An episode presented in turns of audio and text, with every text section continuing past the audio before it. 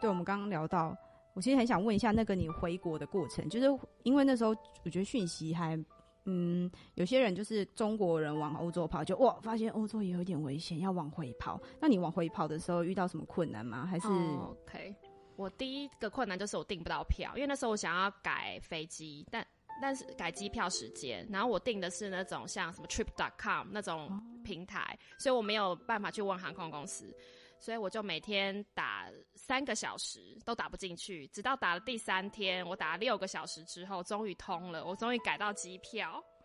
才才有回家机票，那个时候是四天后才可以回家，然后这四天、那个时候的？确诊，对，确诊一千例，我记得那时候是快一千例。嗯然后那时候我是从土耳其转机，哇，而且那时候他们土耳其零确诊，所以我说哦，土耳其应该还好嘛。他们有些时差吧？对，就他们其实那时候应该是有盖牌啦，其实应该是有。嗯然后那时候我去机场的时候，就是大家完全没有人戴口罩哇，然后那你戴是不是就会被说 corona？哦。我那时候就戴了口口罩上面写罩，I'm not corona。我戴了口罩还戴干洗手，然后我就问一个那个退税的那个中国人，然后我就问他说：“哎、你怎么没戴口罩？”他说：“我也想戴啊，可是就是机场不让我戴。机场不让机场说我戴口罩，客人会怕，所以他们禁止戴口罩，就算他想戴也不行戴。大家听好哦，所以机场居然有这种考量，太有趣了。对，他机场避免恐慌，所以不大家不准戴口对罩。，他说他很害怕，因为他很近。我们那时候在德国的时候，没关系啊，现在他们绝对不敢的啦。对，但是现在他们也是没有，因为他们没口罩，呃，因为没有了 因为没有，他们想戴也不行。啊。对，台湾台湾捐的可能还是不够啦，可能还是不够。对要，顺便捐口罩套啦，可以重复使用。对，还有电锅。对，还有电锅。然后那时候上飞机之后，我就开始喷干洗手、戴口罩，然后旁边的阿姨就一直看我，她就觉得我就是有那种异样眼光，觉得说我是疯子，你干嘛要戴口罩？你是不是有问题才要一直用这些东？西你都是买得到干洗手，那时候还没抢货。那个时候是是干洗手还是酒精，还是我从台湾带去？那时候在那边完全没有货。哇，你好聪明哦，你还自己带了酒精去呢。对自己带酒精，自己带自己戴口罩。哇，对，所以那时候后来到土耳其也完全没有人戴口罩，直到我到土耳其要飞台湾的那一个登机门，有遇到台湾人才有人戴口罩，哇，只有台湾人，那这基本上其他外国人是都不会戴。没有啦，这种生命的经验一辈子遇到一次就好了。对，突然真的太恐怖就，当下我真的能理解那种恐慌的心情，对家人要回来不回来，就像以前我当初生小孩一样啊，已经要生了，然后第一胎要生出来不生出来会痛不痛，然后想说天啊，赶快生一生，就卡在那种不上不下，你知道吗？就是拼了也要生，就是有就是那种有有那种感觉，生小孩就是一定要回来而。且侯里扎在后来也是安全啦，因为后来你回来检，你就是要检疫嘛，你分享一下对检疫的心得好好了。我身边真的没人被检疫过哎。好，我分享一下，因为我其实刚回来的时候还是二级，我还想说，哎、我不用被居家检疫，只要自主管理，所以我还是可以出去。所以那时候就还正常生活了一个礼拜。然后后来电视新闻就说，哎、今天确诊二十几例，就就要把我们这一次三月五号之后。呃，进台湾的全部都去居家检疫，所以我就是居家检疫六天。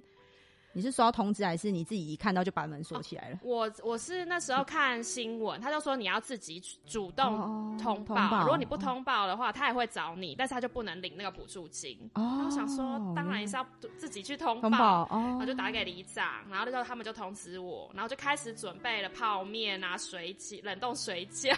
你就自己先自己必须得先备好储备粮食对，这样子我就。先储备粮食，然后开始下载那个 Food Panda 的那些什么 App、Uber Eat，就想说啊，又叫外卖这样子。那那些泡面什么，真的都是里长免费提供给你的哦、哦，没有，那个时候因为他们说太多人居家检疫，所以我没有拿到任何的关怀包，也没有口罩，所以当那一批的人是没有没有关怀包的，就暂时要看调度，就是有就有，没有就要自己想办法啊。我是完全没有。然后他那个里长就会说，呃，李干事就会说，你今天、明天、今天十二点开始，你的手机会被定位，那你从今天十二点开始就不能出去。要下载 APP 吗？还其实我也不知道他怎么定位，好厉害哦可是他怎就他就说么办到的呢？你的已经被定位了，然后你是被警，你附近是你的手机哦局，对，我的自己的手机，可是万一你的手机其实是你爸妈帮你办到，然后你手机门号可能在人家家里，他会被定错回。哦，他我好像是举个例子。看你的位置，你要给他一个地址，哦。然后他地址去对你的手机是不是在同一个地方，哦。然后是他这个定位会连通，这是他这是李李干事讲的啊，他说这个手机会连通你附近的警察局，然后跟李干事还有那个卫福部，哦。所以我我手机一定要开机，而且不能没电。如果他找不到我十分钟，他就会马上警察出现，然后就出现来敲门嘛，敲门说你是不是真的在家？那如果你真的没有在家或怎么样，就是被像新闻讲了，就是被罚一十万到一百万。哦对在家的那这几天，你都做了些什么？我我好奇。好，因为我是一个不追剧也不打电动的人，所以我那时候想说，好，我就买一本书来看。哇，我就先买书，好励志，好励志，大家听起来，你对看我们的来宾都是有深度的我。我也没有在追剧，然后我看我就买书，然后开始下载了，就就开始买了 Netflix 的账号，不然我平常不追剧的。然后就开始打扫家里，就是能擦柜子，大概每天都擦，你家已然后打经就是扫、啊，闪亮到一个不行吧？六天出来对，然后变超干净，然后开始找朋友聊天。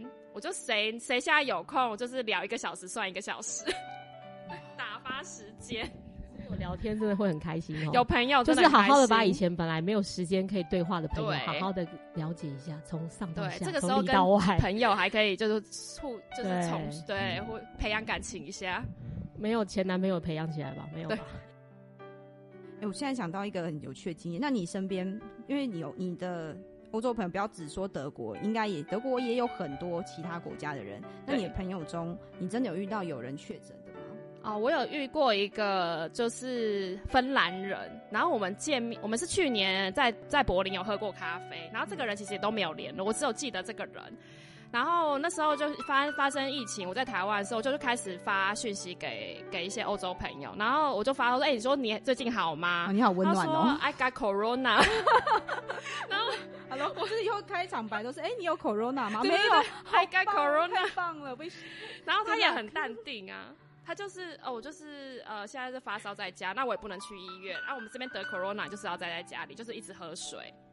就没有送什么客流感，他说他不能去没有送口罩，没有关怀包，他说我除非真的是快死了，医院才会来，到底是怎么样才叫快死人？喘不过气。喘不过气有，到底定义是什么？听起来好可怕。所以在那边的 corona 是你除非真的快快喘不快要死掉，他们才会送你去医院。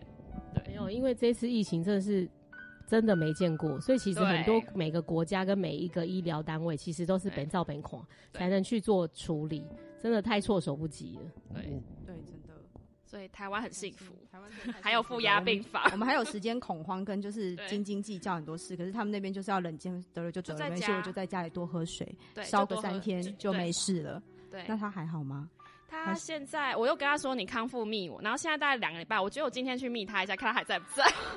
因为我看到你 PO 出来跟他对话，你说哇，好惊人哦！I got corona。对，I got corona，就像就是我昨天今昨天去个餐厅吃饭一样的平常。对，就对觉得这种事怎么离自己这么近？虽然对人数是非常非常高啦，但是我对像在台湾，四百例其实没有很高，我也根本就认识不到这些人。对这样在台湾没办法想象这种这种这种震撼感。对嗯没错，其实那时候一开始那个疫情出来的时候，其实我们都不了解的时候，其实那时候我我二月初二月初是因为去去那个日本滑雪，然后那时候我前面的时候二月初之前疫情其实都还没有那个欧洲也完全都好像没事，然后那时候因为旅行社说要扣我七十趴，我还是硬着头皮去的，可是那个心理的交战就很辛苦，我们真的是坐那个飞机日航去跟回来都有戴口罩，那时候是二月。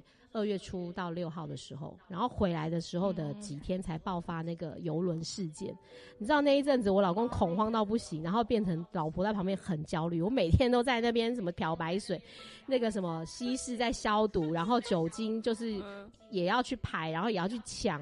你知道那种其实一开始疫情真的是出来的时候，还大家还不晓得未来的发展的时候，真的好焦虑。我其实也是熬过来了，所以我真的是。可是听说这疫情的这个肺炎，就是变成真的要等到疫苗出来，我们整个全新的放松才能慢慢的放下。对，希望这个真的是快过。没错然后也谢谢我们的那个嗯丽塔小姐一直分享这个经验来。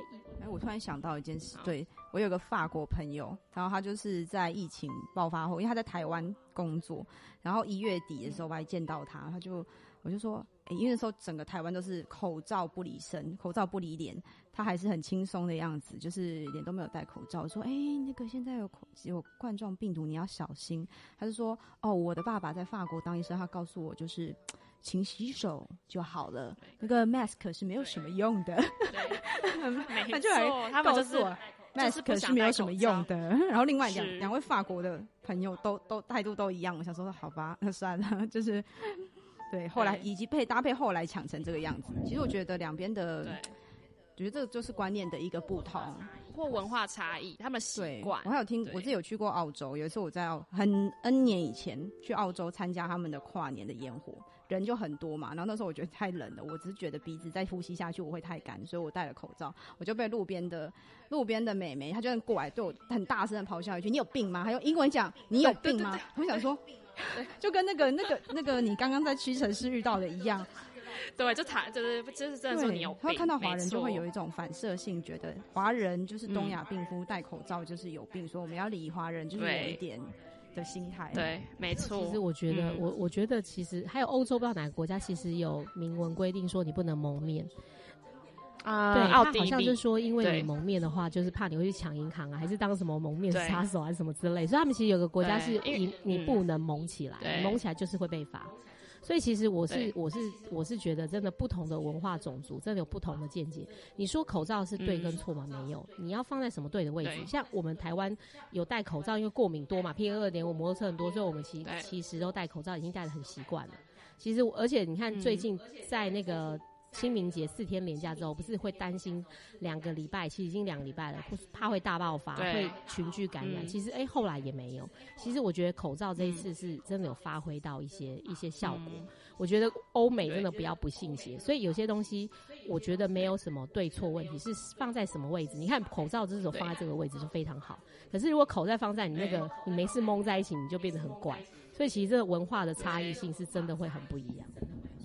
所以我觉得对清明没错年假之后，那个大家在东东大门肯定嗨过后，还没有人就是感染，真的是奇迹啊！天佑台湾。真的，对，非常开心。真的今天错邀到 Rita 来聊这个话题，太可惜了。其实她对那个我们的两性啊，还有旅游，还有更深入的见解啊。等到我们那个群众再多一点，我们一定会邀请她再上来，再做我们的节目到，时候再分享分享呃特更别刺激的经验。对，应该透露单身吗？透露单身，所以他可能有单身的一些想法，然后 认识很多欧洲的朋友，男生女生其实都可以分享很多的经验。对，对，约。会经验，给一些就是想要哎、那那个什么，我们的就是一些 Rita 小姐的那个粉丝的 FB 的名称，大家可以打进去看，就 R I T。Rita 的德国德国采购 and 旅游日记，旅游日记，对，我会分享一些。其实他真的很用心写，真的写了很多一些德国经验、欧洲经验，然后还有他认识那个，我最近有看到啦，就是说认识那个有小孩的男生，然后他真是一个好妈妈，还会陪他玩，还要帮他选礼物。天哪！我就我想说，真的你好用心哦，还去跟他儿子攀关系。对啊，我觉得她是很用心的女生。对对我真的觉得他经验期许他真的找到他心目中的 Mr. Right，真的，而且是疼你的那一种，真的。对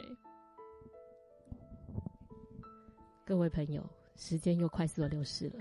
然后我们今天是因为三个人一起，所以声音我们今天就是才在试说，以后我们会有新的采访的来宾，然后就是我们尽量是找我们周遭的生活朋友的经验，然后再到我们这个平台给我们一些分享给大家。